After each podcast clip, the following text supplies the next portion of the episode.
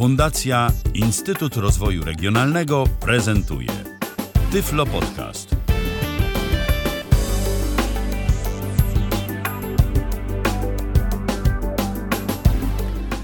Jesień idzie, nie ma na to rady. Kiedyś była taka piosenka, a teraz Tyflo Przegląd idzie i też nie ma na to rady.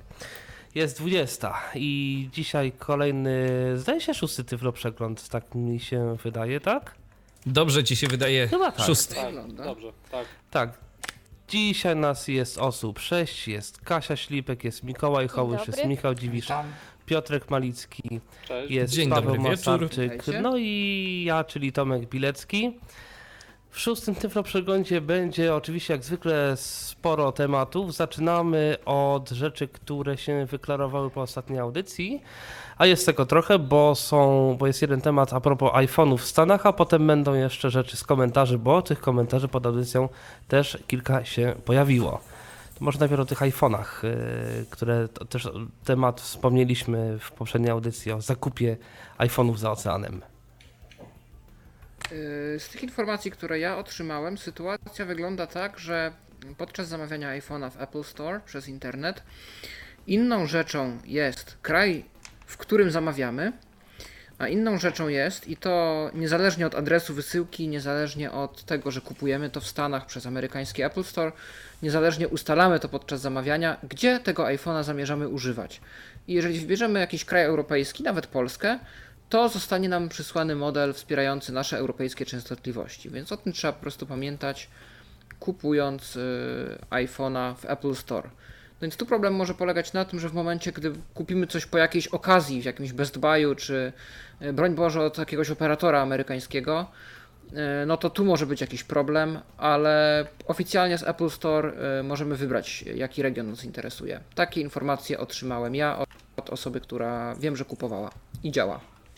E, Znaczy się z tego co ja wiem, to też tam jest tego typu problem, że iPhony typu unlocked, czyli bez simlockowe, bez żadnych ograniczeń, w Stanach to się pojawiają dopiero po jakimś dłuższym czasie od premiery. To co możemy kupić po wydaniu nowego iPhone'a, y, to są iPhony z umową operatorską do jednego z tych czterech operatorów, które są w Stanach wspierane. No i to nie jest dla nas dobra opcja, bo ten iPhone ma SIM-locka. To jest, w ogóle, to jest w ogóle ciekawa sprawa, Mikołaju, o której mówisz, Mhm. bo warto wspomnieć, że mm, nie wiem, czy tak jest do teraz, ale jeszcze niedawno to w ogóle Apple na swoich konferencjach, kiedy pokazywał nowe iPhony, to podawał cenę i mi ta cena zawsze się taka dość atrakcyjna wydawała, ale to była cena właśnie w ramach kontraktu y, z y, jakimś operatorem, operatorem. nie cena wolnorynkowa, bo y, po prostu w Stanach Zjednoczonych y, no nie ma opcji, żebyśmy coś takiego na samym początku otrzymali. Tak.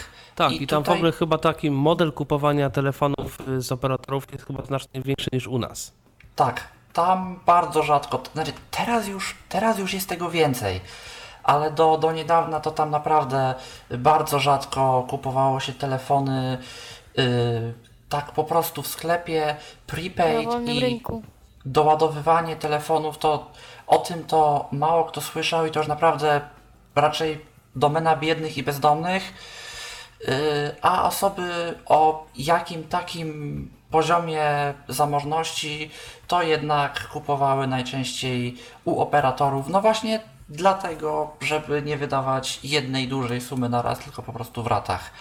O czym też warto pamiętać, yy, są niektóre kraje, z tego co wiem, niektóre modele w Wielkiej Brytanii, które były sprzedawane, były kiedyś dostępne w ten sposób, że tak, teoretycznie telefon był bez simlocka, ale on sobie tego simlocka robił na pierwszą sieć, do której on się zalogował w, w użytkowaniu. Czyli jeżeli kupiliśmy to na przykład od nowości i zarejestrowaliśmy go powiedzmy w Orange'u, włożyliśmy kartę SIM powiedzmy Orange'a i, i włączyliśmy, to do końca swoich dni był powiązany do naszego polskiego Orange'a. Dlaczego to tak działało? Nie wiem. Dlaczego tak jest? Nie wiem. ale, ale wiem, że takie, takie rzeczy też były do kupienia, więc jeżeli kupujemy z zagranicy, to, to też właśnie na to warto No to uważać. są pewnie ciągle te mechanizmy przywiązywania klientów do kupowania No tak. nowego telefonu. Zmiana operatora wymaga zmiany telefonu. No, Jakby u nas, u nas y, no, na chyba szczęście, przynajmniej klientów, y, te praktyki simlockowe już dość dawno odeszły, no ale nie wszędzie tak jest. To znaczy, bo to, to chyba Także- nawet prawnie u nas nie jest już za bardzo dozwolone. No, w każdym razie tak mniej więcej wygląda kupowanie y, telefonów w Stanach. Y, Może teraz przejdźmy do y, komentarzy pod y, naszymi audycjami. Kilka, kilka tych komentarzy jest. Na przykład Zator napisał a propos korzystania z playera. E, Ja korzystam z playera w ten sposób, że na przykład wpisuję w Google'ach tytuł odcinka serialu, na przykład Pułapka sezon 1, odcinek 1 i w pierwszym linku jest odnośnik do playera, odpalam i gro. Strona niedostępna, no ale jakoś da się. Zipli nie korzystam. No dokładnie, jak ktoś chce y, sobie poradzić, to sobie poradzi. Tam problem jest jeszcze jeden y, a propos playera, y, to zwłaszcza do tych wszystkich, którzy używają wszelkiego rodzaju blokerów reklam. Player jest bardzo czuły na tym punkcie i tam jest jakiś chyba dość dobry mechanizm, y, który wykrywa tego typu narzędzia. Y, No i on y, dość jest uciążliwy dla użytkowników, bo nie da się tego za bardzo obejść. Ja przynajmniej jak jakiś czas temu chciałem coś obejrzeć z adblockiem, to musiałem robić y, regułkę sobie, żeby jednak y, zezwolić na emisję tych reklam. No ale cóż, jak widać, po prostu y, grupa Discovery dba o to, żeby pieniądz gęstym strumieniem wartko do nich płynął. Zapewne. Natomiast Grzegorz Turek tutaj podał stronę do tego polskiego asystenta, tego polskiego głośnika z asystentem www.ai-speaker.com i tyle. E, Także jakby ktoś chciał, to może sobie sprawdzić tę stronę. E, Zresztą tych projektów asystentów jest kilka. Tutaj też podał jeszcze jedną stronę. Projekt kolejny jakiś tam e, polskiego asystenta na głośniku. Aha, tylko tu jest link chyba do artykułu na ten temat, a nie do ich strony, więc on jest powiedzmy dość długi. E, Ale czy to ma jakąś nazwę? O nie wiem.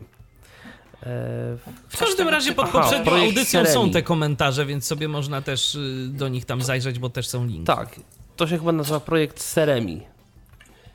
Coś tego typu też laski prezentowały przecież na konferencji Reha for the Blind. To się chyba miało Tonos nazywać? Tonos, tak, Tonos. W każdym razie można sobie wpisać Seremi. No i oczywiście można wejść na stronę Tyflo Podcastu i w y, komentarzach pod piątą audycją e, Tyflo Przegląd zobaczyć sobie te linki, bo one tam wszystkie są podane. Można to sobie e, sprawdzić. Mateusz jeszcze Bobruś napisał komentarz. Y, W audycji był poruszany temat play, player i wtyczki do Kodi. Zaciekawiło mnie to, bo, wspomnia, y, bo wspomnieliście, że Kodi ma możliwość odtwarzania płatnych materiałów.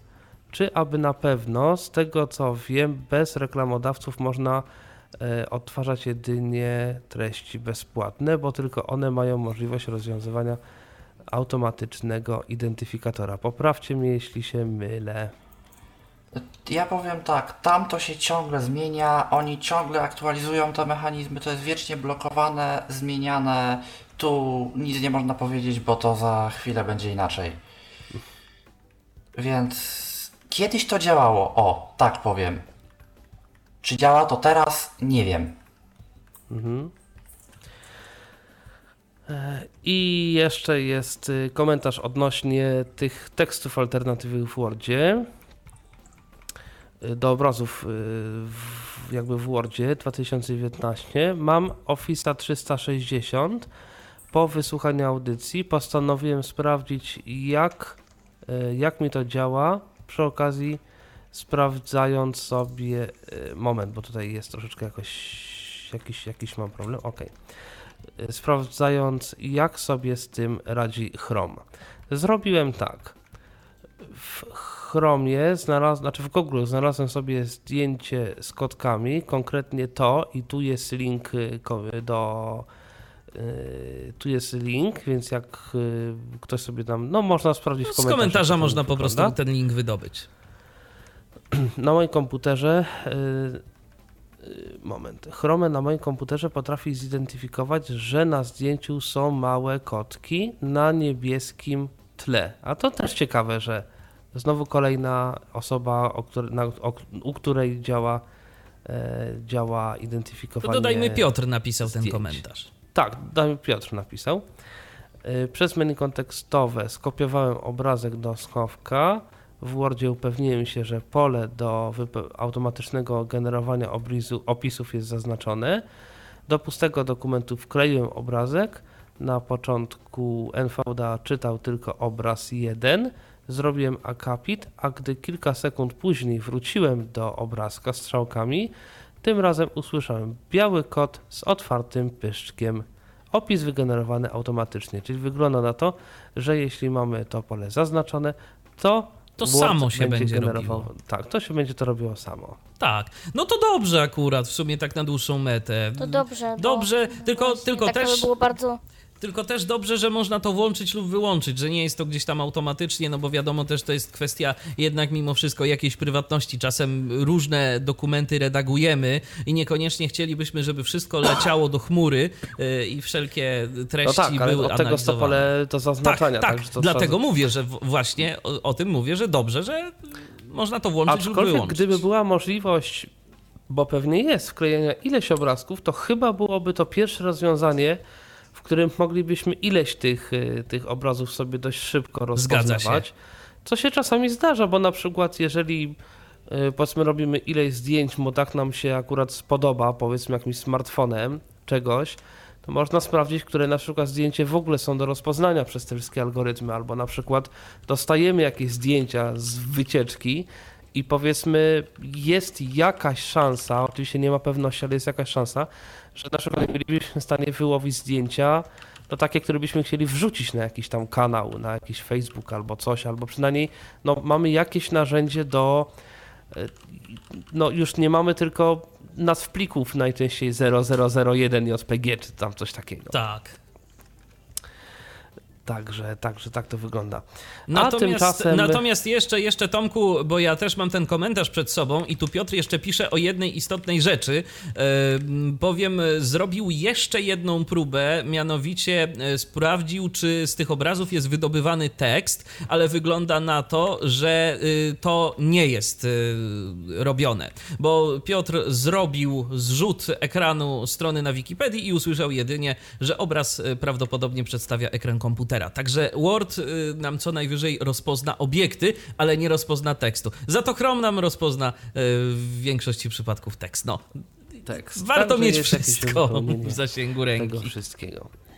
No i jeżeli mówimy o rozpoznawaniu tekstu, to SyncAI doczekał się nowej wersji, w której możemy wybrać język rozpoznawania. Tak, i short ważne, tekst. tak, i ważne jest to, że możemy wybrać tu także język polski i z tego, co się dowiedziałem, bo szczerze mówiąc nie miałem jeszcze za bardzo osobiście y, na czym sensownym y, tego sprawdzać, ale ponoć y, zniknęły problemy z polskimi literkami, no bo niestety w dużej mierze w przypadku short tekstu SyncAI z tymi polskimi literami miał problem, a teraz ponoć radzi sobie już z tym zdecydowanie lepiej. Także no, Tak. w końcu się Ja testowałem, testowałeś. testowałem też rozwiązanie, tak, i naprawdę fajnie rozpoznaje, nawet bym powiedział, że lepiej rozpoznaje niż wcześniej, tak, takie mam do, doświadczenie, być może tak mi się udało, ale, ale lepiej rozpoznaje i te polskie znaki też, też właśnie rozpoznaje od teraz.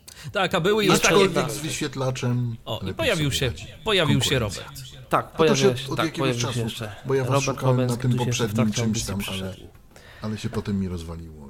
Natomiast y, dla to- ludzi, którzy mają Siri, to tutaj też y, Tak. Miki, tutaj Mikołaj Y, Hołysz ma informację. Właśnie y, należy dodać, że Sing AI y, umożliwił teraz za pomocą skrótów Siri y, po pierwsze nawet nie tyle uruchamianie aplikacji, co uruchamianie aplikacji na konkretnym kanale. Czyli możemy sobie przypisać skrót na przykład do Recognize co spowoduje nam, że uruchomi nam się Seeing AI y, na short tekście. Możemy sobie przypisać skrót do powiedzmy read this, czyli że nam się uruchomi na, na dokumencie. Możemy sobie przypisać do, nie wiem, what color is this, że nam się uruchomi od razu rozpoznawacz kolorów i tak dalej, i tak dalej, i tak dalej. Czyli po prostu jedna komenda, odblokowujemy iPhone'a i mamy już uruchomione narzędzie gotowe, możemy używać. Nic nie musimy klikać, szukać, sprawdzać, po prostu mówimy i działa. Przydatne w jakichś dziwnych miejscach, gdzie musimy coś szybko zrobić. Tak, mi się na przykład coś takiego przydało, tylko ja nic nie słyszę. E, My cię słyszymy. więc Aha. nie ma Tak, No, Chyba dobrze. Mikołaj stracił zasięg. Jak najbardziej. Albo nie? Nie, jestem, dobrze jestem. jest. To nie wiem czemu.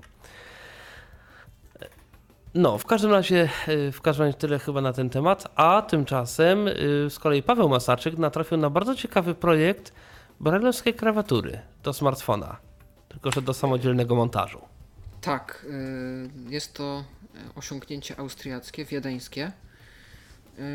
Natomiast nie wiem na ile to będzie miało wspólnego z fortepianem do grania walców Straussa, bo jest to klawiatura, ale brajlowska, ośmiopunktowa, którą możemy zamontować sobie na pleckach telefonu y, za pomocą magnesów, y, które to są połączone z prawdopodobnie jakąś płytą główną lub mikroprocesorem.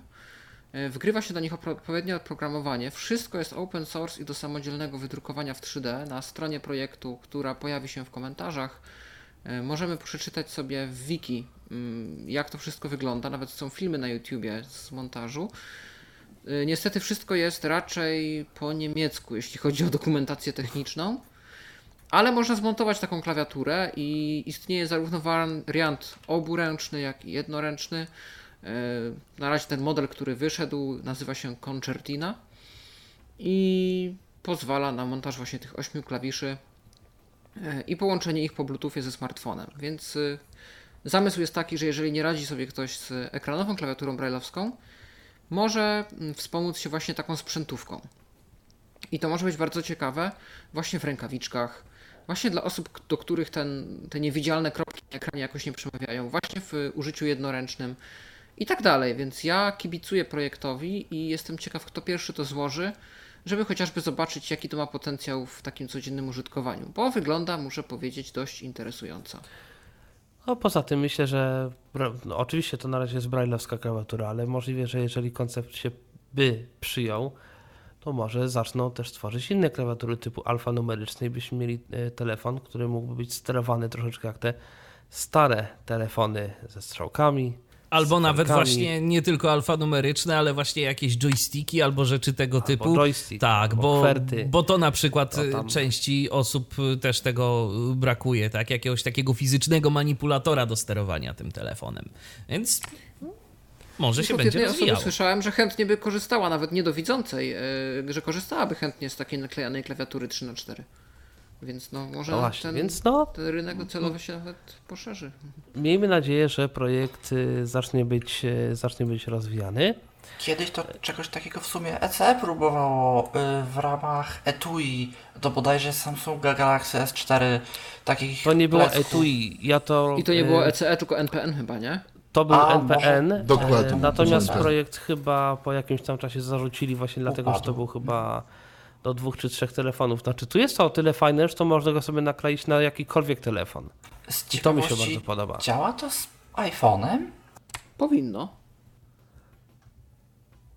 A z drugiej strony jak to się Powinno, bo nakleja na software jest plecki, na poziomie urządzenia, więc jakby całe przetwarzanie Braille'a, czyli pewnie jakiś Lip Louis, działa w tych mikroprocesorach, czy w tym mikroprocesorze, który zasila całe to ustrojstwo. Aha. I łączy to się czym? Bluetooth? Bluetoothem i jest też, staje się jakieś przejście PSP32, tylko to nie wiem do czego to można wtedy podłączyć. Niby, że do telefonu, ale jakiś rodzaj USB-C czy czegoś tam, coś, jakieś złącze takie kablowe też jest chyba wspierane.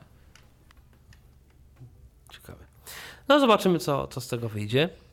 Tymczasem z różnych pogłosek i innych takich, może, znaczy, może inaczej, narzekaliśmy na nawigację dla niewidomych.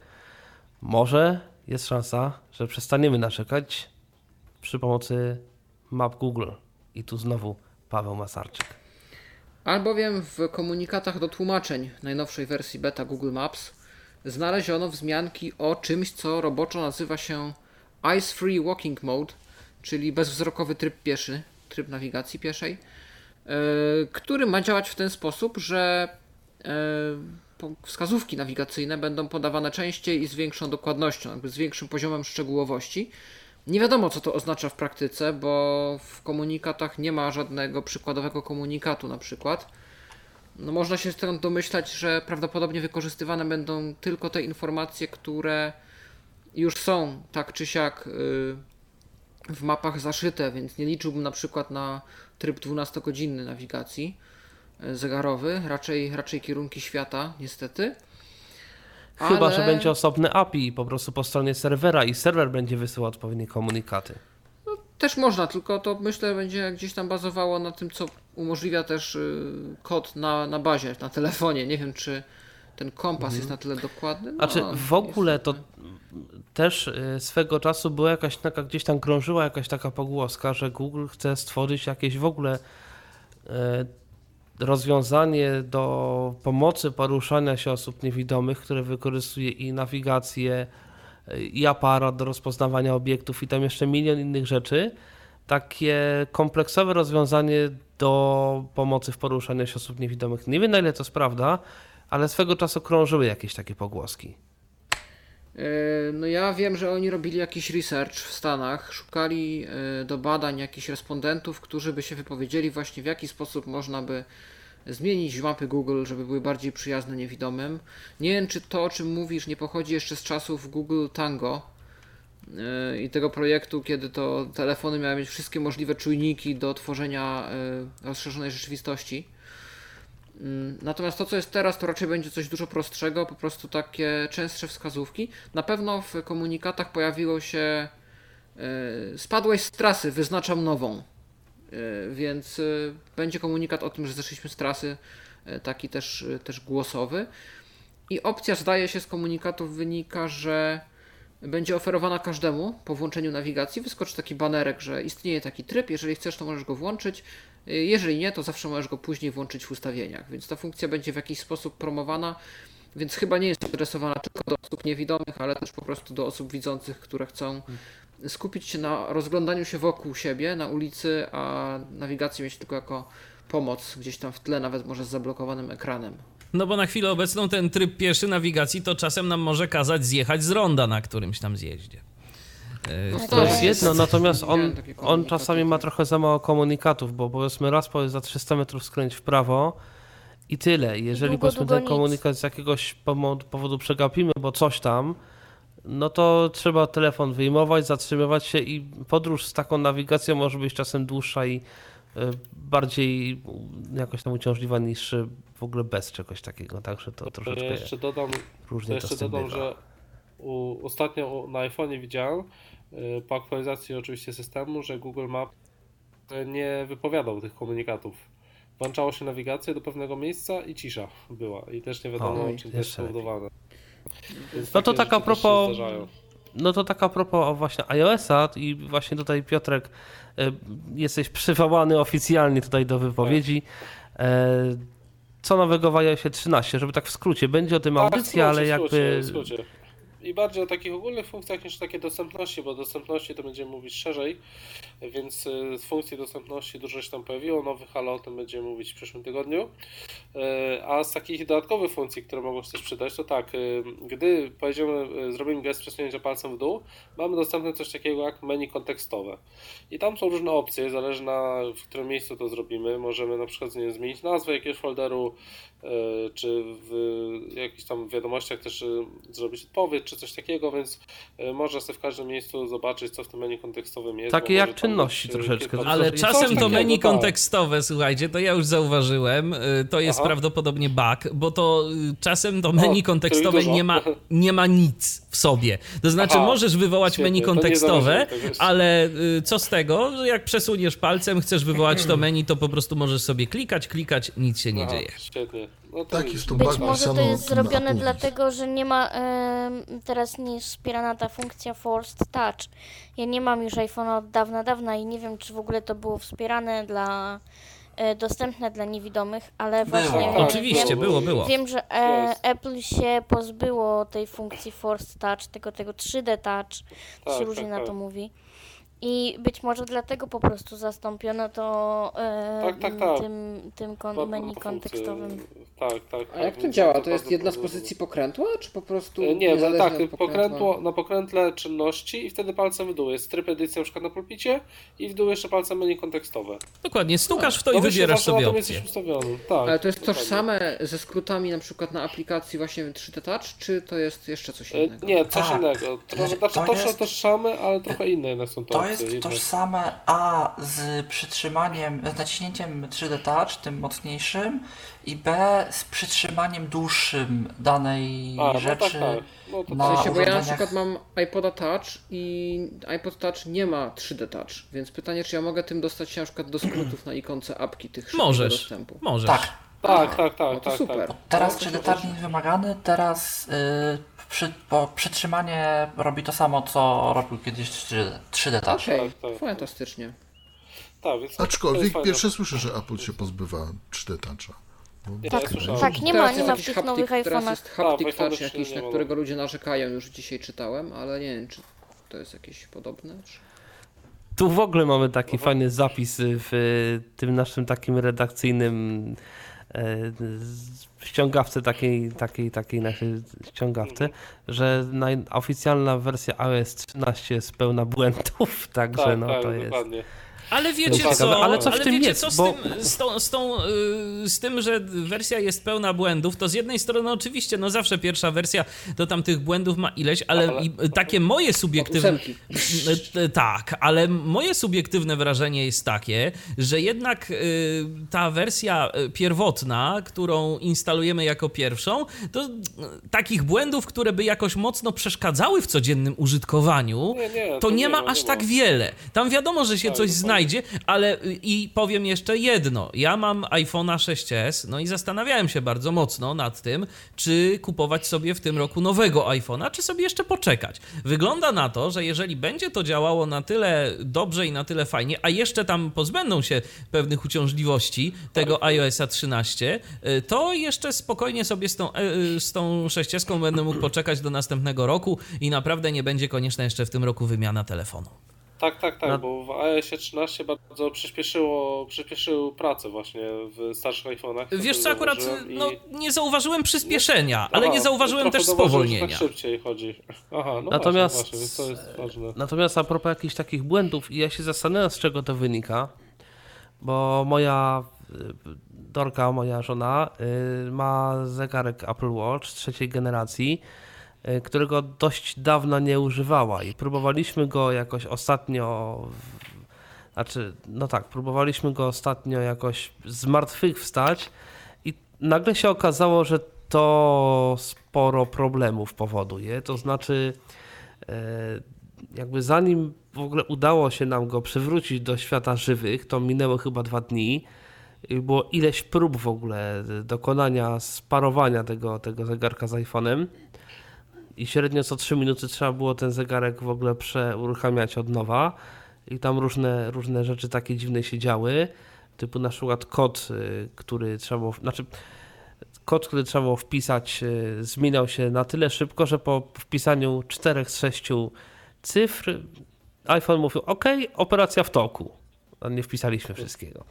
Albo y, we wcześniejszym etapie, gdzie trzeba było, gdzie można było tę procedurę przejść przy pomocy zbliżenia jakby z aparatu fotograficznego i kodu generowanego na zegarku, no to w ogóle aparat nie widział tego kodu, y, a jak próbowaliśmy tutaj zasięgnąć porady ludzi, którzy y, używają tych iPhone'ów na co dzień, zegarków i konfigurują to dość często, niewidomych, to dostaliśmy informację, że na przykład też niedawno y, jakiś człowiek, który miał w ogóle problemy z jakieś tam manualne,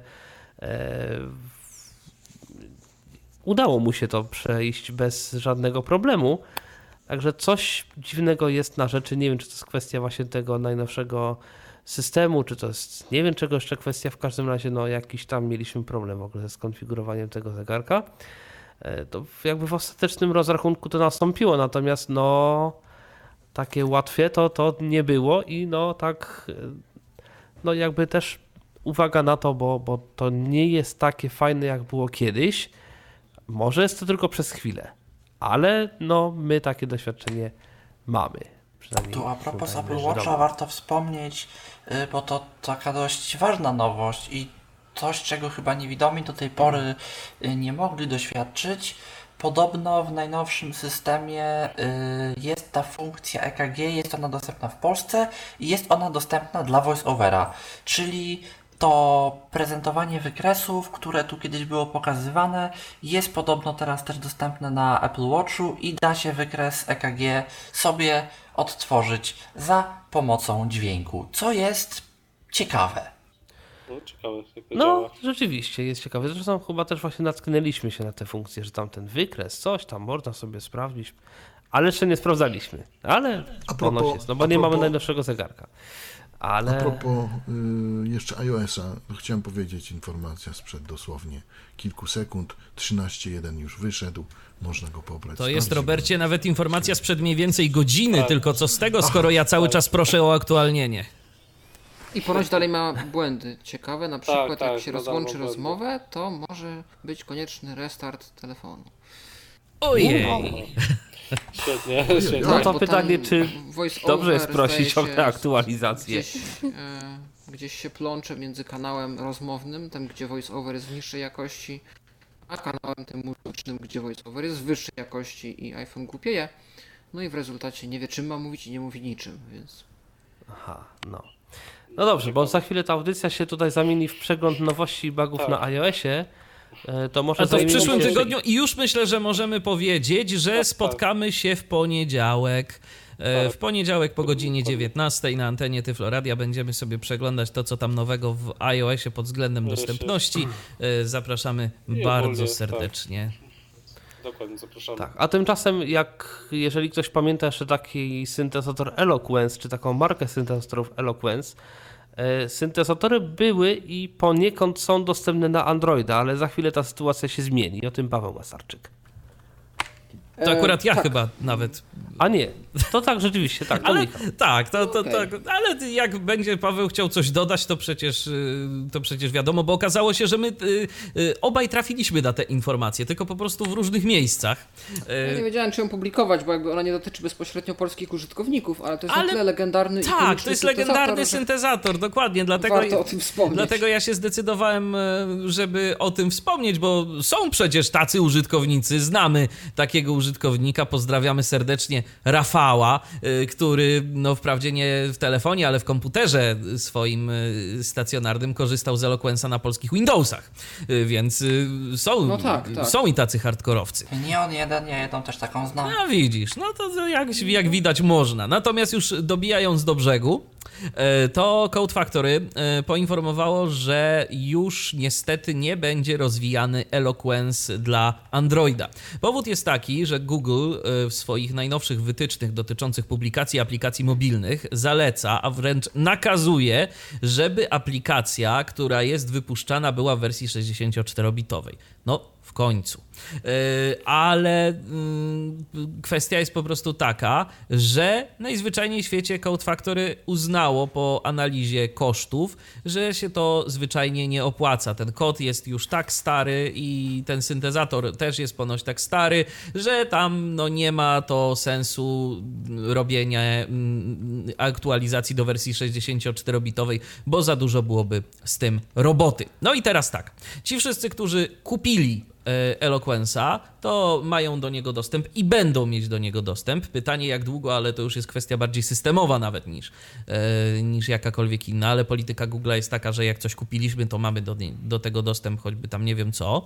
E, Natomiast wsparcie też jakieś będzie świadczone dotychczasowym użytkownikom, natomiast nie mamy co liczyć już na żaden nowy release, na żadną nową wersję e, Eloquence'a dla Androida. Także niestety, jeżeli ktoś liczył, że coś nowego będzie, to nie będzie i jeżeli ktoś by chciał e, kupić, to już też, e, to już też chyba się nie da w ogóle zakupić nawet i tego, co teraz ze sklepu jest. Play. Tak, tak, tak.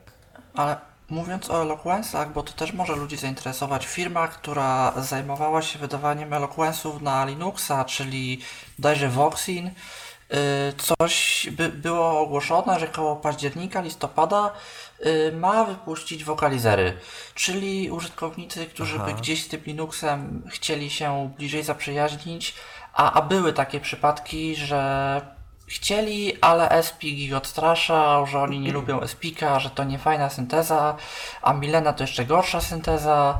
No to teraz będzie Vocalizer. Będzie opcja, będzie to działało z orką, będzie można. I to oczywiście dobrze, ale z drugiej strony mi jest trochę żal tych takich starych syntezatorów, które były niewielkie, które, y, które bardzo niewielkie zasoby wykorzystywały, ale z drugiej strony miały tak naprawdę mało, mało błędów różnego rodzaju językowych, dlatego że tam nie było sklejania sampli, a jeżeli nawet było, to było to bardzo proste. E, I jakby dzięki temu w gruncie rzeczy nie było aż tylu błędów, które mają nieraz te takie nowe syntezatory, które są y, tworzone przy pomocy Bóg wie jakich technologii. I troszkę mi szkoda tych takich starych, dobrych syntezatorów, które gdzieś tam odchodzą. No i to jest no, z jednej strony proces nieunikniony, z drugiej trochę szkoda, bo, y, bo to często naprawdę było niezwykle responsywne. Potrafiło być dość zrozumiałe, jak na przykład właśnie Eloquence. I to po prostu działało, to się nie psuło. I to jak syntezator był stworzony w latach 90., zdaje się, to ludzie do tej pory z tego korzystają. A o wokalizerach to różnie to mówić i to co chwilę ma jakieś dziwne błędy i oczywiście one są jakoś tam poprawiane, ale przy okazji często są, są tworzone nowe, także no Oj. tu jest powiedzmy jakiś taki znak czasów troszkę. Oj, ale z postulatem, że Eloquence był syntezatorem, który nie miał dużo błędów, to ja się zdecydowanie nie zgodzę. To był chyba jeden z najbardziej pełen, pełnym błędów syntezatorów, jakie szczerze mówiąc widziałem, bo bez tych dodatkowych ochron, które teraz już te najnowsze sterowniki do Eloquence'a, chociażby do NVD oferują, to tak naprawdę jednym słowem można było wysypać albo cały screen reader, albo czasem nawet i cały system. Były takie okej, słowa... dobra. Eloquence to może faktycznie, natomiast no, były takie syntezatory, które rzeczywiście no, działały i działały. No, mi się, i chociażby, to po- myślę. No właśnie. I, a to jest no, w gruncie rzeczy bardzo prosty syntezator, zrobiony no, właśnie w latach 90. I to w połowie lat 90. chyba, zdaje się. Może nie pod SAPI, ale algorytm jako taki to jest. Ale No niewiele to- później on był zrobiony pod SAPI. Yy, mam wrażenie, że tam chwilę później się pokazała wersja na SAPI 4 yy, po Możliwe. opracowaniu tego przez Neurosoft. Także, także owszem. A przecież Speak taki na przykład, no to jest przecież syntezator, który y, swoją bazę fonemową to jeszcze ma z czasów DOSa. No tak, to się zgadza. SMP, no to są takie syntezatory, które, które działają po prostu i oczywiście mają kilka błędów, ale to jest kilka błędów. I do tego da się przyzwyczaić. No i trochę szkoda, że one jakby są porzucane, bo no oczywiście z jednej strony nie ma to racji bytu, z drugiej no po prostu szkoda. Tomku, jako użytkownik syntezatora jeszcze w wersji sprzętowej cały czas, to pozostaje mi się tylko z tobą zgodzić. Tak. A tymczasem, y, jeśli już mówimy o znakach czasu, no to takim znakiem czasem może być metro warszawskie. Powstały niedawno trzy nowe stacje. Niedawno to znaczy jakieś dosłownie tygodnie 15 temu. I Piotrek tutaj zdaje się, ty byłeś chyba teraz na jakiejś stacji, Nie, nie byłem, ale Tak? Nie udało mi byłeś. się znaleźć informacje. Ale wiesz o tym, że na nowych stacjach są ułatwienia dla niewidomych. Tak, tak, dokładnie wiem. E, Na odcinku wschodnim tak zwanym, czyli Szwedzka, Targówek Mieszkaniowy i Trocka, na tych trzech stacjach, e, podczas budowy były prowadzone konsultacje z Polskim Związkiem Niewidomych e, i dzięki temu na podłogach, podłogi są wykonane z płyt antypoślizgowych. Ścieżki prowadzące wykonane są w tych płytach i są też antypoślizgowe i nie będzie już takich problemów ze ślizganiem się po jakimś deszczu czy śniegu, jak to było na poprzednich, e, jak to jest na poprzednich stacjach, E, więc jest to już tutaj bezpieczne. Ścieżki prowadzące prowadzą do schodów, do wind oraz do e, map tyflograficznych. E, Również guzki, czyli takie ostrzegające przed schodami, e, za schodami oraz przy torach zostały wykonane z innych materiałów, też antypoślizgowych e, i są one w kolorze czarnym. Również słupy na stacjach, które w drugiej linii metra no, były takie dosyć duże i przejście pomiędzy tym słupem a tymi guzkami było naprawdę wąskie i w dwie osoby to ciężko tam było przejść tak bezpiecznie. Podobno są też mniejsze te słupy, więc też tutaj będzie łatwiej jakby przechodzić. E, Więc tutaj jakby jest dużo tych e, ułatwień, tych dostosowań. Niestety są, e, zdarzają się takie sytuacje, że nie wiadomo po co to zostało zrobione. Na przykład w infomatach ZTM klawisze są oznaczone w piśmie Braille'a, nie są dźwiękowione. Więc niewidomy tego nie obsłuży, a podotykać se może i to tyle, tak? Na stacji szwedzka też podobno jest taka barierka, o którą się można skaleczyć, ostra i jest też na niej napis brajlowski, no którego który jest tak długi, że ciężko jest go zapamiętać i dojść sobie według tych wskazówek do danego miejsca. No więc jest też kilka minusów, ale też jest to antypoślizgowość, myślę, tutaj jest dużym, dużym plusem i to, że te ścieżki są wyryte w płytach. Więc takie A informacje. może ten automat po uzyskać. prostu wymaga słuchawek? Nie, nie, nie, nie, nie, nie, nie, podobno nie, podobno, podobno nie ma w ogóle dźwiękowienia, więc to jest tutaj taki, taki problem. No to jest ciekawa rzecz. Y, No i tak a propos takiego naszego polskiego podwórka, no to temat, który regularnie pojawia się na łamach Tyflo Przeglądu, Żeby czyli tylko. 500 plus dla niepełnosprawnych. No nie tylko w ogóle na Tyflo Przeglądu rzeczywiście.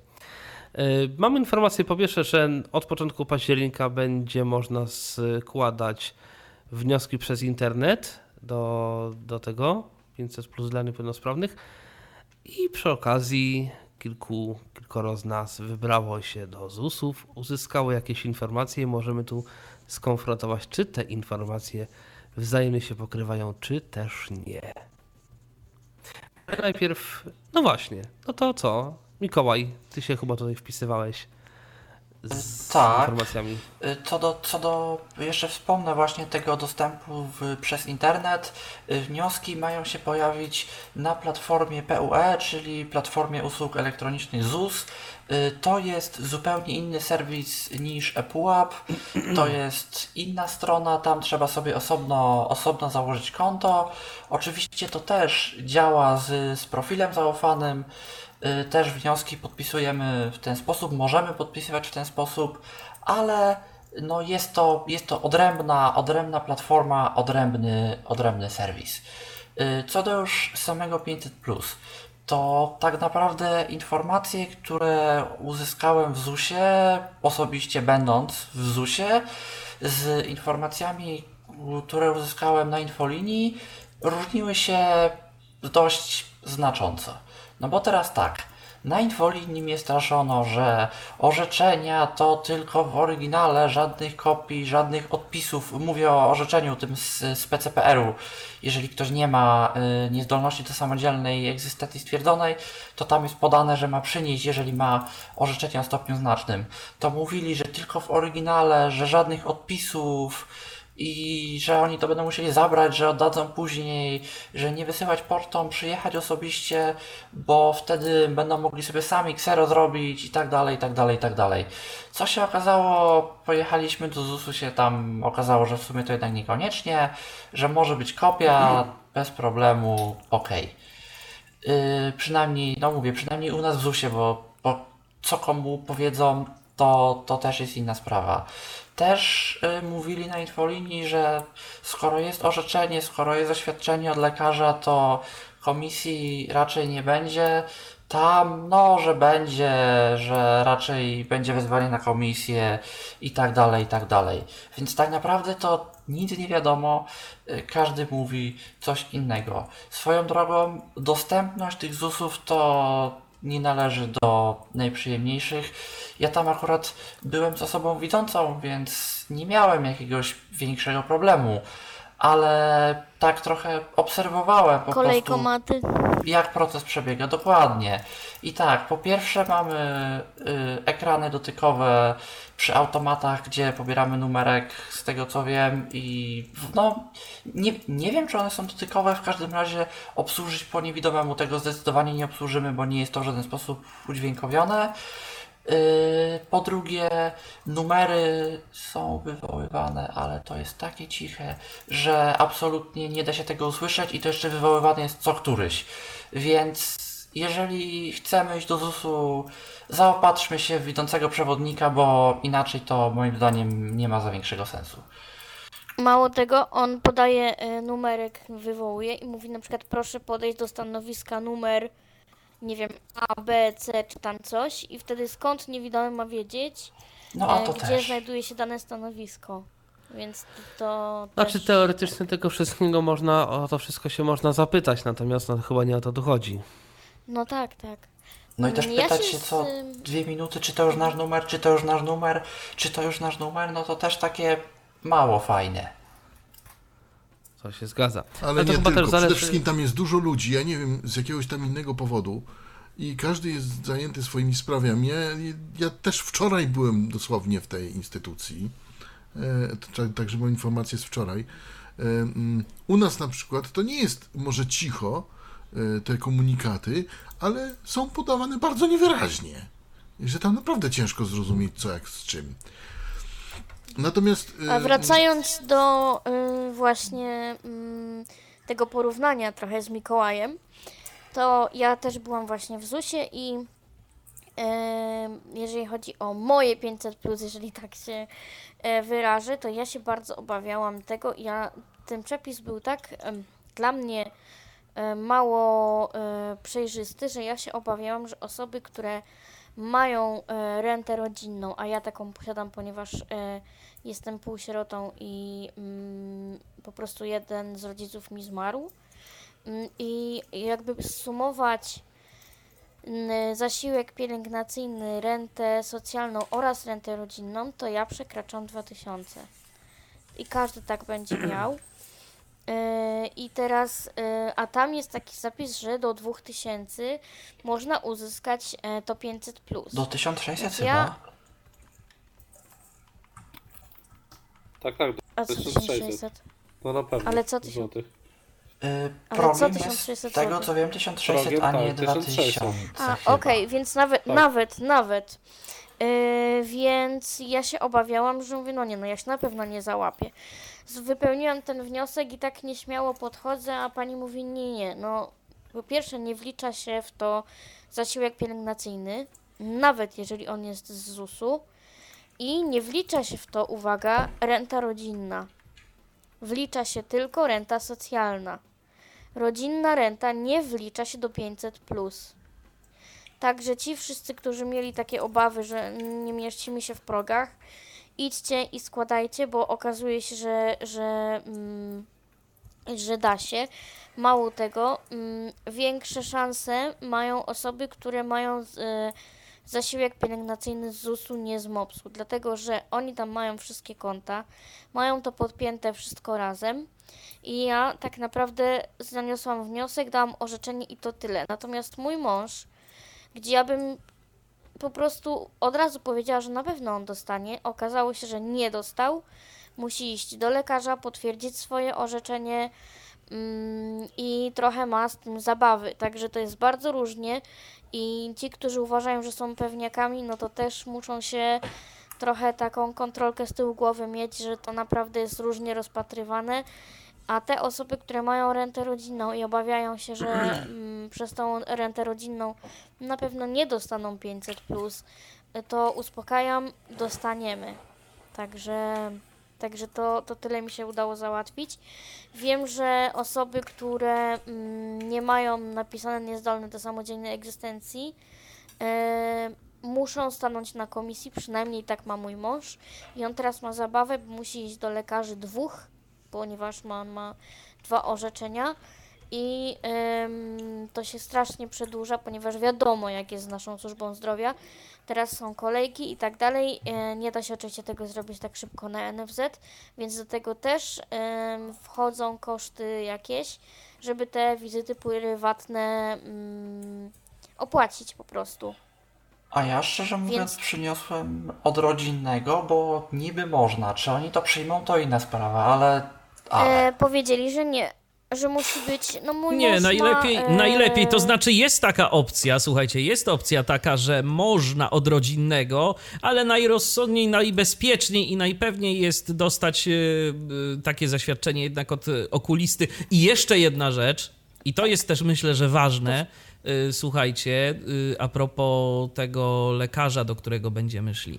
Najlepiej też iść do takiego, o ile oczywiście można, bo nie każdy może, pójść do takiego lekarza, który już jakoś tam nas e, kojarzy i który będzie jakoś też kojarzył historię naszej choroby, bo różnie też jest z tą dokumentacją. Czasem ta dokumentacja jest wieloletnia, sprzed wielu lat, ona nie jest aktualna, no bo czasem po prostu no nie ma potrzeby. Jeżeli się nic z tym wzrokiem już nie da zrobić, no to przecież mm, też nie, nie każdy chodzi do tego okulisty, co jakoś regularnie i też bywają z tym problemy. Także y, to myślę, że też y, warto mieć na uwadze, żeby po prostu pójść do takiego lekarza, jeżeli jest możliwość, który, y, który jakoś tam zna naszą historię. Mało tego, naj- nawet jeżeli pójdziemy do tego lekarza i o, uzyskamy takie zaświadczenia, jako taką o rodzaj opinii, to nie jest tak, że to wystarczy, bo nam powiedziano od razu, jakby w przypadku mojego męża, że ym, to służy jakby jako podstawę do stawienia się na komisję. Więc y, wie, znam przypadki, że wystarczyły na przykład tylko właśnie te zaświadczenia i te opinie od Czyli lekarza innymi słowy, w różnych ZUS-ach jest, Jest różnie generalnie Tak, trzeba, o tym właśnie tak, chcę jest- trzeba powiedzieć mieć i to, trzeba, trzeba tak, mieć to na Ja rzecz, jeszcze- bo, Ja bo, bo jeszcze różnie powiem to o bywa. sobie, bo właśnie u mnie było zupełnie inaczej niż tutaj mówicie. E, Zaświadczenie miałem normalne od lekarza rodzinnego i to wystarczyło i przyjęli to bez problemu. E, Orzeczenie też oczywiście dam oryginał zeskanowali. E, I co więcej, mm, musiałem dać e, dokument, że mogłem, żeby to przyspieszyć wszystko, dać dokumenty takie moje właśnie mm, o stanie zdrowia. To dałem tam wypisy ze szpitala i tak dalej, tego typu dokumenty. I z tego co dowiedziałem się, to lekarz to przejrzy i wystawi decyzję, więc nie będzie żadnej komisji. Z tego co, co mi powiedzieli. Bo jest Ciekawe. taka opcja, decyzję. słuchajcie, bo jest O- taka opcja, że lekarz, y, orzecznik może to orzec zaocznie. Jest taka opcja, Tak. natomiast nie No to jest tak to i będzie. nikt nie ma gwarancji, że y, dostanie to y, zaoczne orzeczenie. Także to też się nie ma co na to Właśnie. z góry nastawiać. Tymczasem mamy telefon. No, tak. Halo, kogo witamy? Witam bardzo serdecznie, Patryk z tej strony. Witaj Patryku. Ja chciałem powiedzieć o y, kilku rzeczach. Może zacznę od y, kilku świeżynek, które się o których chciałem powiedzieć. Pierwsze powiem o iOSie 13, a w zasadzie, w zasadzie o iOSie 13.1, y, który to się okazał, ponieważ ja już testuję od jakiegoś czasu y, betę, y, znaczy, która jeszcze była oznaczona jako beta 4, czyli Golden Master. No i muszę powiedzieć, że no ze, ze czasów Steve'a Jobsa, kiedy żył mm, i kiedy zarządzał firmą Apple, y, to takich rzeczy nie, nie, o takich rzeczach się nie śniło. Błędów to to ma tak naprawdę je, tyle, że masakra. Znaczy ja myślę, że też chodzi- będzie można bardziej porozmawiać o iOSie 13 w audycji, która będzie w poniedziałek. Ale ja właśnie E, chciałem bo- przestrzec tych użytkowników, którzy będą, y, którzy trzynastkę mają, a mieliby zainstalować 13.1. Nie róbcie tego przynajmniej u mnie, jeżeli chodzi o iPhone'a SE. Jest wielki dramat, jeżeli chodzi o aplikację mail.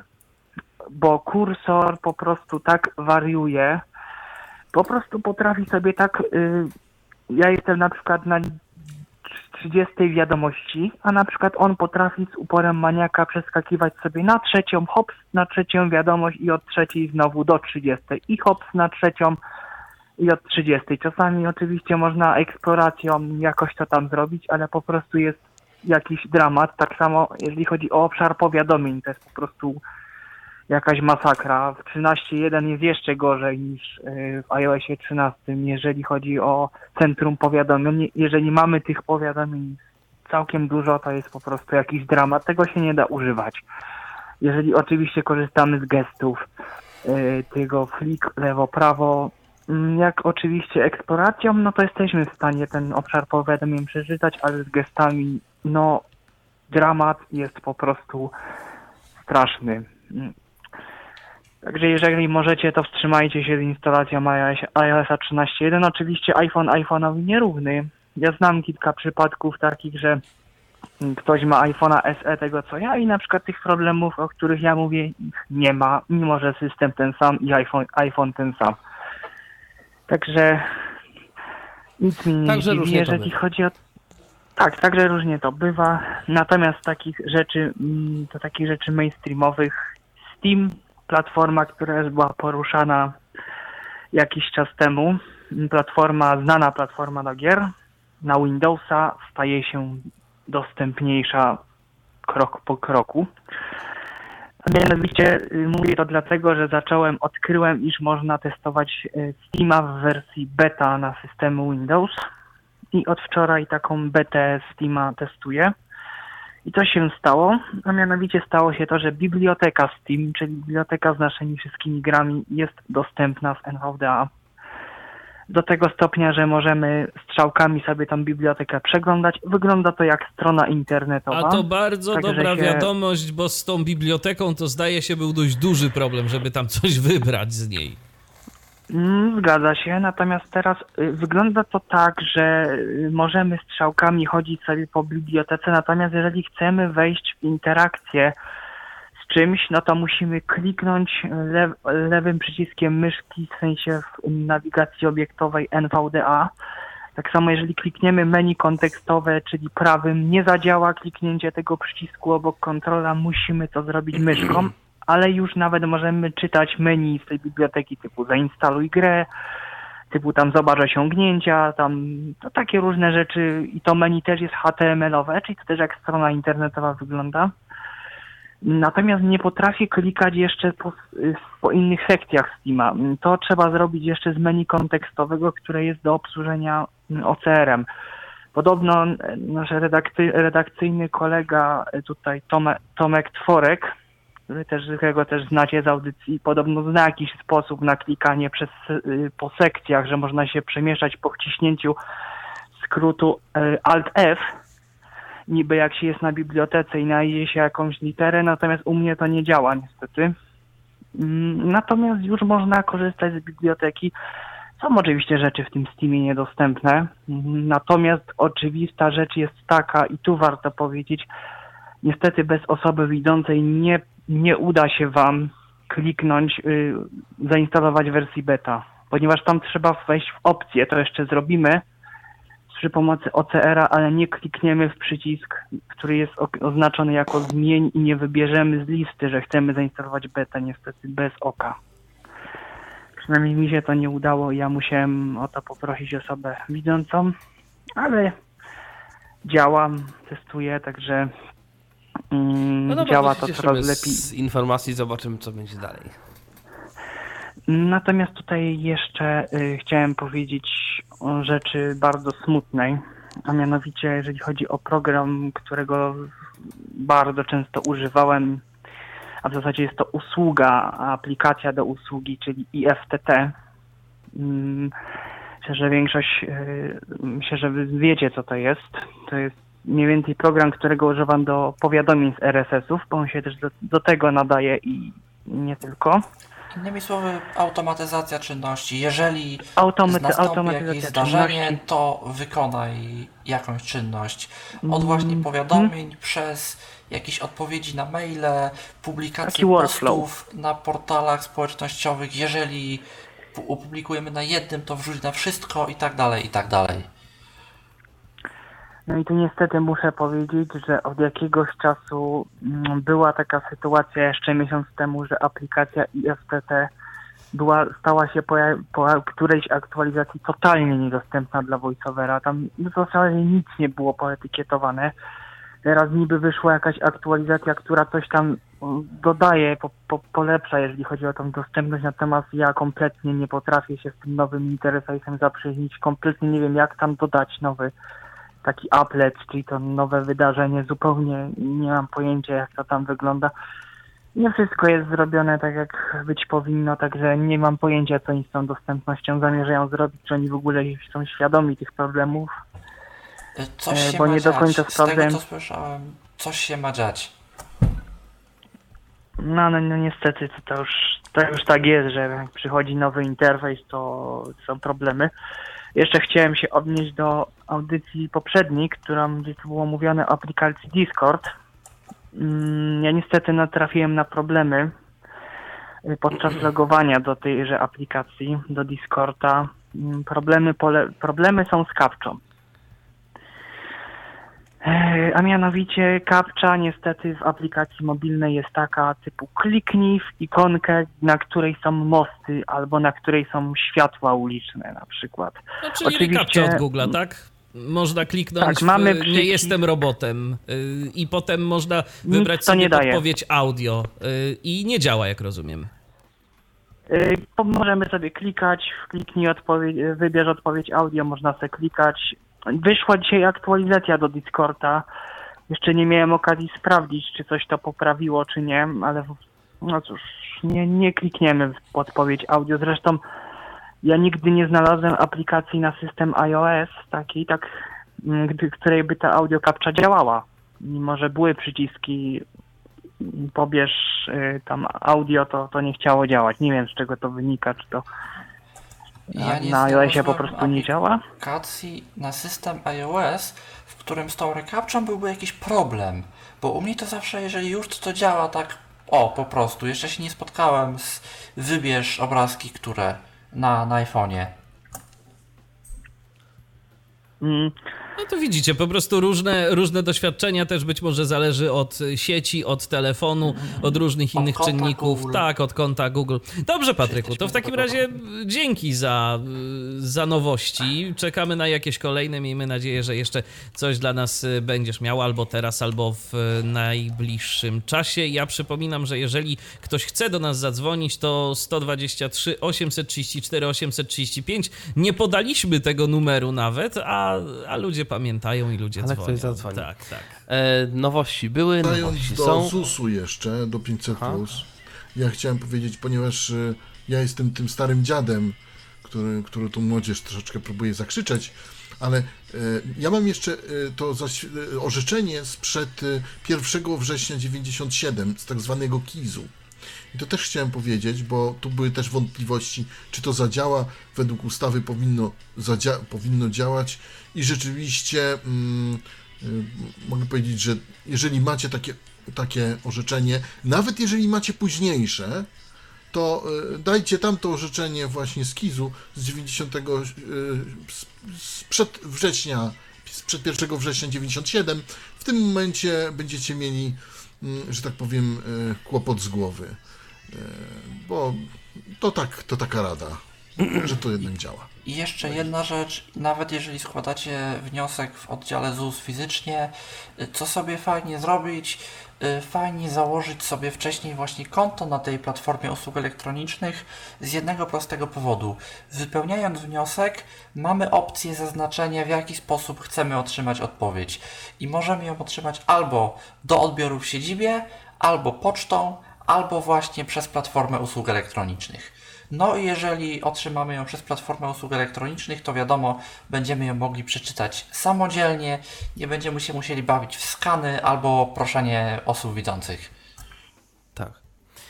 Także tak to mniej więcej wygląda. A propos y, troszeczkę skanowania, może nie do końca, to mamy ciekawą nowość a propos głośników Amazona i o tym Paweł Masarczyk.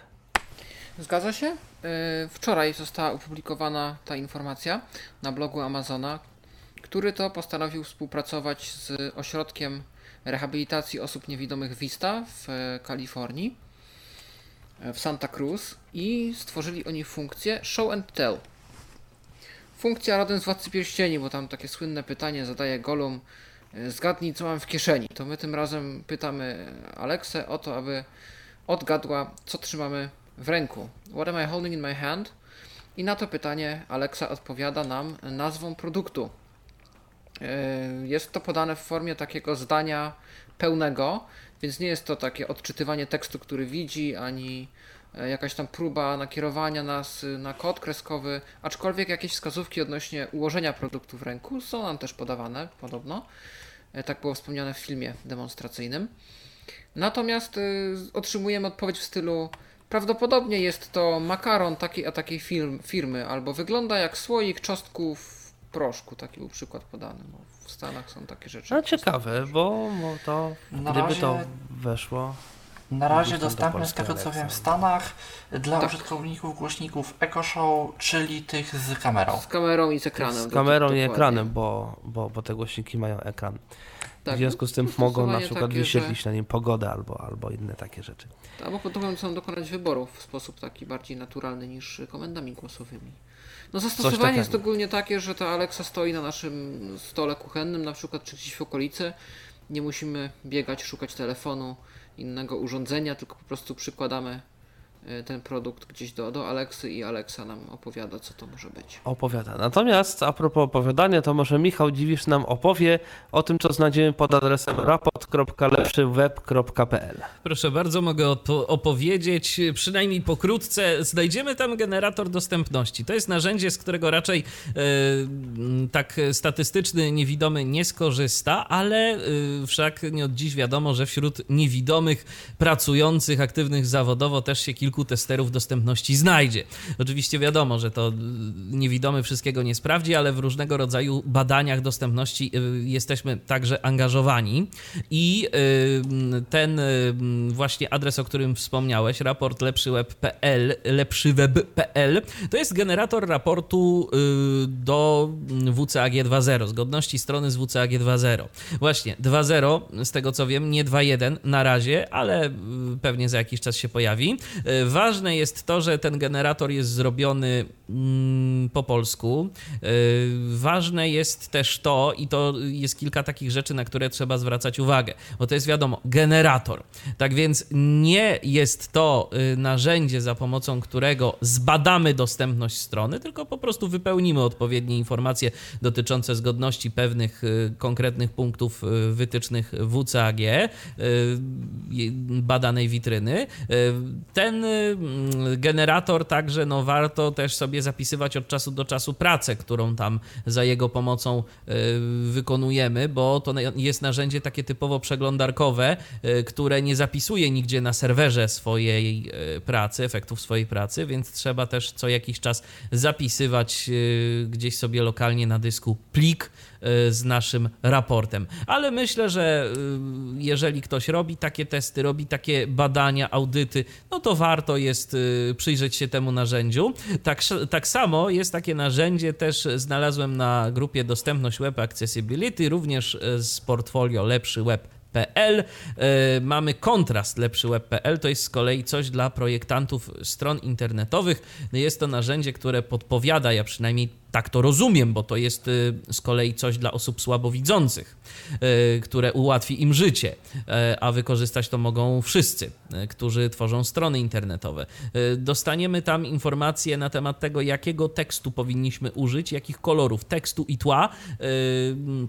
Jeżeli coś tam sobie tworzymy na stronie internetowej, czyli po prostu zostanie nam podany odpowiedni kontrast, y, którego mm, moglibyśmy użyć. Jakie kolory będą nam pasowały? Na przykład, jeżeli mamy tekst w takim a takim kolorze, to jaki kolor powinno mieć tło? Y, Dostaniemy taką podpowiedź. Więc y, jeżeli ktoś tworzy strony internetowe, chce je tworzyć w sposób dostępny, no to kolejne narzędzia, za pomocą których może to sobie usprawnić. Więc warto. Tak. E, A propos usprawnień, to już przechodzimy do takich e, newsów bardziej technologicznych. E, Chyba temat się przewinął troszkę, jak mówiliśmy o Google Maps, bo tu jako pierwszą informację mamy fakt, że Google Maps będzie miał integrację z Siri. Zdaje się, że o tym mówiliśmy, albo nie? Chyba nie. Nie Chyba kojarzę, nie. nie. Znaczy, Chyba nie. No to będzie miał. informację, tak, że, że w najnowszym systemie iOS 13 po aktualizacji do y, Google Maps y, możemy y, wywo- wywoływać sobie prowadzenie nas do danego punktu przez właśnie Siri. Y, Musimy wywołać Siri, powiedzieć nam, żeby nas poprowadził do danego miejsca y, w Google Mapsach, w Google- Mapach, bo inaczej nas będzie w mapach alpowskich prowadził. No i w ten sposób możemy szybko sobie y, wyznaczyć jakąś trasę daną do, y, do przejścia. Maps. To tak to, tak to działa. Mhm. E, Tymczasem mamy też informację niezbyt, znaczy nie wiem czy właśnie niezbyt wesołą, ale dla y, tych, którzy zamawiają coś w Inpoście a propos powiadomień SMS. Tak, niestety impost z powodu y, ataku cyberprzestępców y, właśnie SMS-ami y, wycofał się z powiadomień SMS w ogóle i zostały teraz tylko powiadomienia mailowe, no i możemy oczywiście też sprawdzić w aplikacji. Więc y, niestety już nie dostajemy SMS-a, że dana paczka dotrze na, do nas na przykład dzisiaj, y, tylko właśnie za pomocą maila albo w aplikacji będziemy mogli takie informacje sprawdzić. Ja dostałem jeszcze przed momentem informację y, prywatnym kanałem komunikacyjnym od Grzegorza, y, który napisał, że IFTT jest całkiem dostępne na Androida, że nie ma problemów z talkbackiem. Także to taka informacja Też dla mi się tak Patryka, wydaje. gdyby Jakiś chciał się pobawić, ale, potestować. Ale też tak mi się wydaje. I Też stroną można się pobawić, bo przynajmniej kiedyś ona była ładnie dostępna, nie wiem jak jest teraz. Natomiast y, mamy jeszcze y, taki news a propos filmów Disneya, y, które mają dostać audiodeskrypcję, ale o tym trochę Mikołaj i trochę Piotrek. Mhm. To ja może zacznę, tylko że a propos Disney, to Disney Plus właśnie wystartuje 12 listopada. Na początku wyst- wystartuje w Stanach Zjednoczonych, Holandii, Kanadzie i tam jeszcze kilku innych krajach. Będzie płaci, trzeba będzie zapłacić abonament około 28 zł e, miesięcznie. E, Będzie na początek dostępny 700 e, filmów i 170 seriali ponad, więc dosyć spora biblioteka, która będzie dalej poszerzana. No i będzie można między innymi obejrzeć całą sagę na przykład Gwiezdnych Wojen w, w, tym, w tym właśnie kanale filmowym, że tak Disney+. Plus. No i zobaczymy, kiedy to trafi do, do Polski. To taka informacja. A to Mhm. rzeczywiście jest fajne nawet dla dzieciaków jakieś bajki, jak chcą obejrzeć czy coś. To zawsze to było takie niedostępne, jakieś tam kreskówki czy cokolwiek właśnie No, disneyowskie. więc zobaczymy, co seriale i tak dalej, to też jest ważne.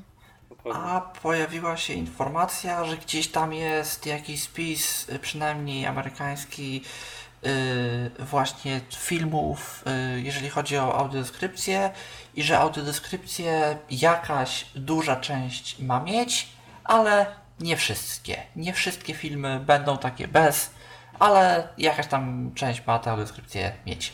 I ciekawe, jakie filmy będą mieć audiodeskrypcję po polsku. No ale. No miejmy Oj. nadzieję, że starsze też. Byłoby ciekawe, że w ogóle jakby coś było, to już byłoby dokładnie. dobrze.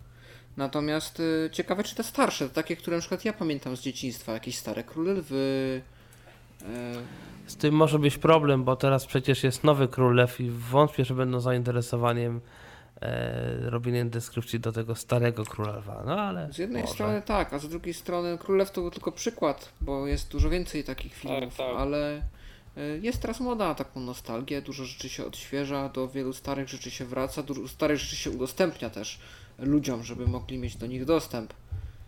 e, Z uwagi na no. sentyment. No, zobaczymy. Mm. Zobaczymy. I mam jeszcze jedną informację, taką też, y, może nie to, że z ostatniej chwili, ale dość niedawno. Zaktualizowałem sobie aplikację na Androidzie Lidl, sklepu Lidl. I okazuje się, że teraz podobno, jeszcze tego nie testowałem, ale można dokonywać zakupów online przez tą aplikację Lidl. E, Tak jak mówię, nie testowałem tego. Poza tym Lidl y, online tylko sprzedaje e, rzeczy niespożywcze, tylko wszystkie, znaczy nie, no właśnie nawet nie też wszystkie, tylko część jakichś tam innych i to też chyba nie wszędzie Tekstylne. jakieś tam tekstylia, jakieś tam inne takie. Natomiast zarejestrowałem się w Glovo, jeszcze tam nic nie kupowałem. Natomiast no, sprawdziłem, jak wygląda interfejs przynajmniej na Androidzie. No i przynajmniej ceny w sklepach y, i przeglądanie produktów jest dostępne, choć trzeba się troszeczkę naflikać, bo na przykład jest nazwa produktu, przycisk left coś tam, przycisk center coś tam, przycisk rig coś tam, chyba jakaś cena, coś tam jeszcze i dopiero następny produkt. Także powiedzmy, no nie jest to może najłatwiejszy sposób na przeglądanie oferty, no ale no da się jakoś tam. Przy czym też jest ciekawa rzecz, że tam z kolei można robić e, zakupy spożywcze w, w, w Glovo. Natomiast tam z kolei też nie ma całego asortymentu. Na przykład nie ma rzeczy dla dzieci, którymi teraz jestem akurat ja zainteresowany. Także. I to no w Warszawie tak. działa, nie w Piasecznie. To w Warszawie działa, w Piasecznej nie i to mało tego, też w niecałej Warszawie to działa. I u mnie No na tak. przykład były ceny, jak byłem w pracy, to mimo, że Biedronkę mam 100 metrów od sklepu, jak pokazuje aplikacja, de facto ona jest może jeszcze bliżej, no to mam, aplik- no to mam koszty rzędu chyba 5 albo 6 zł. W każdym razie, no to nie jest może 3 zł, ale no w każdym razie da się jakoś. Także e, no zobaczymy jak to się będzie rozwijać, zobaczymy czy to będzie też e, gdzieś tam dalej dostępne nie tylko w centrum e, miast. No i to chyba tyle, jeżeli chodzi o dzisiejszy Tyflo Przegląd, chyba że ktoś z Was jeszcze coś tam ma takiego, o czym Tak, co mi sobie się teraz- właśnie nasunęło. Też bym coś I dodał. e, chciałam powiedzieć o M-Banku. Po pierwsze taka e, malutka dygresja, że e, gdzieś tam są pogłoski, ale to spokojnie. To są na razie pogłoski, że M-Bank idzie pod młotek i że będzie sprzedawany. Ale to, to, to jakby ja nie o tym. W, od jakiegoś czasu M-Bank sobie podwyższył ceny za swoje różne usługi i między innymi e, wypłacanie z celów czyli z takiej tak da- dawnej skarbonki. Y, Teraz kiedyś było tak, że jednorazowo mieliśmy za darmo, a potem było 2,50 każde dodatkowe wypłacenie z celów. W tej chwili to jeżeli wypłacamy to z, jakby mm, za pomocą y, wypłat z konta, mm, to mamy 9 zł. I ja kiedyś zadzwoniłam do, na infolinię, co tu zrobić, żeby to obejść. No i mi powiedziano, niech se pani zamknie y, cel i po prostu wszystkie pieniądze z celu wrócą na, na konto, a potem go pani sobie znowu otworzy. No dobrze, tylko, że po pierwsze z tym jest trochę zabawy, bo tam trzeba oprocentować ile tam chcemy, żeby nam to pobierało i tak dalej. A po drugie, nie o to w tym chodzi. Jeżeli mam zbierać na ten cel, to nie będę go otwierać i zamykać. Yy, I po, yy, nie wiem, wcześniej tego nie było, po, bodajże po najnowszej aktualizacji aplikacji jest coś takiego, jak, że chciałam właśnie zamknąć cel, tak jak mi mówili, bo już tam niewiele było. I mówię, no dobrze, to jak mam to wypłacić, to zamknę ten cel, ale pojawiła się opcja wypłać z celów. I jeżeli to, to klikniemy, mm, to się znajduje pod za- niezaetykietowanym przyciskiem. Tam sobie chodzimy i jest zamknij cel i potem jest przycisk bez etykiety oczywiście, więc jego sobie wciskamy i potem eksploracją znajdujemy sobie wypłać z celów i wtedy mm, nam się otwiera takie, mm, takie duże pola edycyjne się otwierają. I tam e, oczywiście już tam bank sobie sam ustawił, ile ja chcę wypłacić, oczywiście, bo jest mądrzejszy, ale to można zmienić. Tam są pola edycyjne i można to po prostu e, wykasować, co on tam sobie ubzdurał i wpisać samemu, co ile my chcemy wypłacić. I nigdzie nie poinformowano mnie, żeby tam e, kwota była jakby taka brana za usługę to 9 zł. Czyli wydaje mi się, ja tego jakoś nie przeliczałam jeszcze, ale wydaje mi się, że jeżeli nie mamy tego ostrzeżenia, to pozbyt to jakby nie, za każdym razem nie będziemy musieli płacić tego 9 zł. No bo uznajmy, że powiedzmy źle obliczyliśmy coś i za mało wypłaciliśmy z tych celów. I teraz nagle na szybko musimy znowu coś tam wypłacić. I tu znowu 9 zł, potem znowu 9 zł. I tak naprawdę no to z tych celów nam e, dosyć sporo umyka tych pieniędzy dla M-Banku. A po co? E, Więc jeżeli e, chcemy wypłacać z celów, to nie wypłacajmy z konta na konto, czyli tam właśnie z celów na N-konto i tak dalej, tylko e, wchodzimy w finanse, w cele, mm, niezaetykietowany i wypłać z celów. Taka moja rada. No to zobaczymy, jak to będzie wyglądało. Przy czym tutaj chodzi oczywiście o aplikację na Androida, przypomnijmy. E, tak, oczywiście, że tak. Ja również coś o finansach. Y, Chodzi o apkę y, Revolut na iOS-a. Y, To jest aplikacja do. Jest to powiedzmy bank, coś ala, ala bank. No możemy sobie założyć tam konto y, mamy bardzo korzystne kursy wymiany walut, y, nie mamy prowizji za przelewy międzynarodowe, możemy sobie generować karty fizyczne, wirtualne, jednorazowe wirtualne, jak na przykład Jest audycja dziś- o tym, Michał. tak, y, ale jakby tylko y, prosto, prosto o co chodzi. Y, Była, była mowa o tym, że na iOS-a ta aplikacja jest jakaś źle dostępna, że to jest słabe, że to ciężko to jakoś obsłużyć. Nie wiem, ja sobie tę aplikację pobrałem ostatnio, założyłem to konto i ten interfejs jest naprawdę ładny. Czy tam się coś zmieniło? Czy on zawsze taki był? Nie wiem, ale jak dla mnie to ta dostępność jest no dobra, dość dobra. Więc jeżeli ktoś testował i mu się nie podobało, zachęcam gdzieś tam do potestowania jeszcze raz, bo jak dla mnie to na teraz przynajmniej jest to jak najbardziej używalne i, i całkiem do używania fajne. Yy, drugi newsik. Yy, Szukałem ostatnio i to szukałem od dłuższego czasu aplikacji do powiadomień, głównie do powiadomień yy, w kwestiach yy, futbolowych, bo w sensie na przykład bramki, mecze i tak dalej, bo tych aplikacji jest ileś, ale większość to jest tak średnio dostępna, szczerze mówiąc. Y, Skończyło się na aplikacji Forza Football, bardzo dobrze dostępna, fajnie działa z voiceoverem, gdzieś nawet w jednym czy dwóch miejscach jakieś podpowiedzi y, widziałem dla voiceovera, więc chyba ktoś tam jakkolwiek o tej dostępności myślał.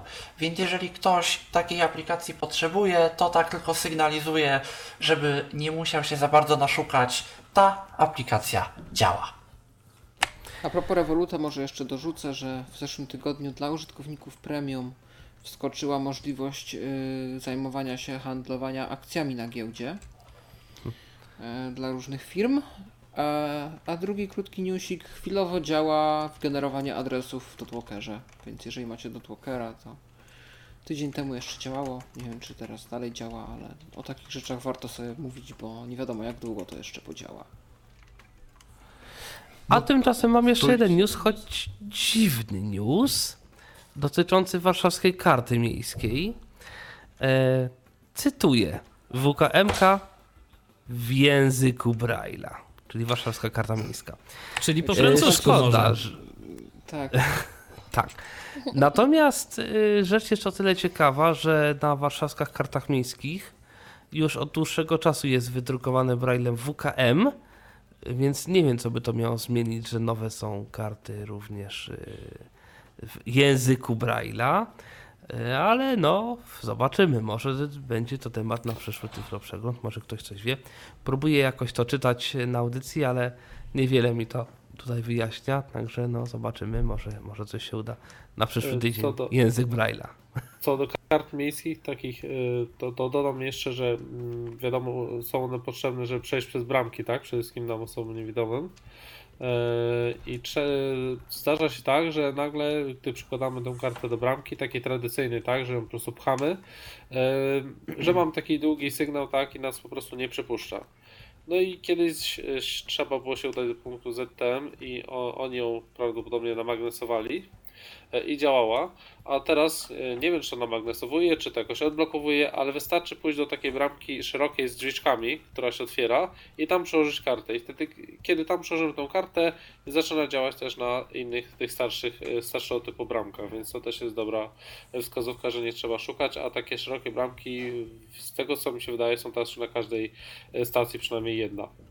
Tak, kiedyś tam były drzwi awaryjne, wejścia awaryjne, teraz są Tak, takie tak, szerokie, dokładnie. przesuwne Szerokie bramki. tak, więc to tam też można- pomaga odblokować kartę. To jest też dobre, jak ktoś idzie, powiedzmy, podejrzewam, że z psem przewodnikiem, może Tak, z jakimś szerokie bagażem, z walizką, Tak, to dokładnie. są takie bramki szerokie, rzeczywiście. Dokładnie. No i I one naprawdę się jest. sprawdzają. Natomiast ja mam e, coś świeżego z Inteligo, żeby nie było, tak zwanego IVR-u telefonicznego. I tutaj może nie najlepsza wiadomość, słuchajcie, tam jest coś takiego, że dzwonimy na bezpłatny numer telefonu. Rzadko kiedy to się zdarza, ale tutaj bezpłatna infolinia, rzeczywiście bezpłatna. No i e, zostaniemy przywitani, po czym pan nas informuje o, o RODO. To możemy sobie tą, y, ten komunik- komunikat odsłuchać albo nie. Ja go nie odsłuchuję, bo szkoda czasu. Wprowadzamy identyfikator, wprowadzamy hasło. No i dostajemy komunikat Twoje konto i tak dalej. I wszystko jest fajnie. No, wciskam Twoje konto, wybieram jedynkę, po czym y, saldo rachunku, wybierz jeden. Wpisuję jeden i słyszę. Proszę wprowadź kod SMS numer jeden. A, no. Wszystko, wszystko fajnie. Tylko zanim ten kod do nas przyjdzie i zdążymy go przeczytać, to już czas upłynął. I dlatego, proszę Dwukrotnie. Państwa, trzeba się przerzucić na bankowość internetową albo mobilną. Owszem, też. Mm, Mówię tylko dla, dla zasady, przedtem tego nie było. Tak, no bo teraz właśnie zanim ten kod przyjdzie PSD i zanim voice over nam go przeczyta, Tak. ja mam na 80% prędkość, może nie, naj, nie najszybciej, czas nam po prostu do wprowadzenia tego kodu mija. Niestety przy każdej rozmowie, przy każdym e, telefonie e, to nie jest to, że, musi, że możemy wprowadzić stary kod, nie. Musimy kod jest za nowy. każdym razem nowy. Oczywiście. One są generowane. No, są generowane, no i to jest niestety ta cała zgodność z PSD2, e, o której było głośno i która została wprowadzona i która została wdrożona. Pytanie, czy na przykład, e, bo szczerze mówiąc, ja w dzisiejszych czasach nie bardzo w większości przypadków, oczywiście on wiadomo, jeżeli nam padnie telefon czy, czy coś, e, to, mm, to, to jest sytuacja, w której warto mieć dostęp do takiego centrum telefonicznego, natomiast y, w większości przypadków no to raczej nie, nie specjalnie widzę sens korzystania z tego, aczkolwiek pytanie, czy na przykład coś takiego y, dziać nam się będzie, kiedy będziemy chcieli porozmawiać z konsultantem, czy też będziemy musieli jakiś kod wprowadzać. Podejrzewam, że nie i tyle w tym dobrego. Pewnie wszędzie Ja tam, gdzie doszedłem do opcji, sprawdzenie salda i, i twoich pieniędzy nie jest możliwe. Proszę poczekaj na zgłoszenie się konsultanta. Dalej nie czekałem, bo I wtedy, zape- i wtedy zapewne mógłbyś y, jakoś może z konsultantem to sprawdzić. Pytanie, czy nie byłoby to dodatkowo płatne. Tylko, że podejrzewam, że to się na tym samym by skończyło, że konsultant powie OK, to Tylko wiesz, konsultant poczeka. Tylko konsultant poczeka, a system y, IVR. jedyne do nie czego się konsultanci przyczepiają, to do tego, a kto z panem jest? Kto to mówi? Y, Wiesz co, to ja nie miałem takiej sytuacji. Szczerze mówiąc. A też korzystam z Inteligo. No ale jak widać, innych konsultantów mamy. A kto to mówi? I trzeba było tłumaczyć. Najwyraźniej. No, wie, wiadomości SMS czytając się czytają. Ale jak to się czytają, to pan nie może przeczytać. Ja nie mogę. Mógł to przeczytał. No, także cóż, y, kilka jak zwykle nieplanowanych newsów się na audycji pojawiło, no ale z drugiej strony o tyle to ciekawe, że no gdzieś tam zawsze jest jakiś taki element, element nowego dla wszystkich, nawet dla nas, y, kiedy ta audycja się dzieje. E, Także to chyba już faktycznie wszystko na dzisiaj. Mm, Dość sporo tematów, jak to zwykle bywało. Tak w ogóle przyznam się, że na początku zastanawialiśmy się, czy w ogóle to będzie miało sens prowadzenie takiej audycji co tydzień. I czy co tydzień czy w właśnie ogóle przede wystarczy wszystkim. nam tematów na nawet na dwa tygodnie, czy to na przykład co miesiąc nie trzeba będzie robić takich audycji, ale okazuje się, że tematów jest naprawdę Jakbyśmy naprawdę chcieli. Tomku, robić te audycje co miesiąc, to okazałoby się, że musielibyśmy tu robić tyflonocki. Dokładnie, Tak. dokładnie. Tak jest. Tej technologia idzie do przodu i teraz Tak jest. jest coraz więcej, więc i to by się musiał nazywać, nie wiem, tyflomaraton Owszem, albo coś takiego. nocny. tak. Dokładnie. Nocny tyflomaraton.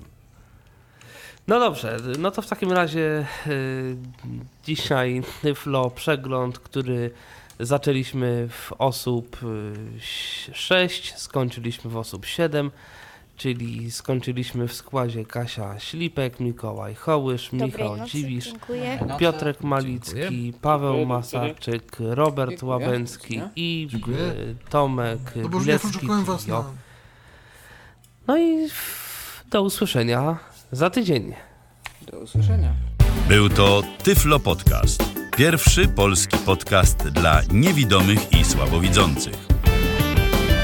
Program współfinansowany ze środków Państwowego Funduszu Rehabilitacji Osób Niepełnosprawnych.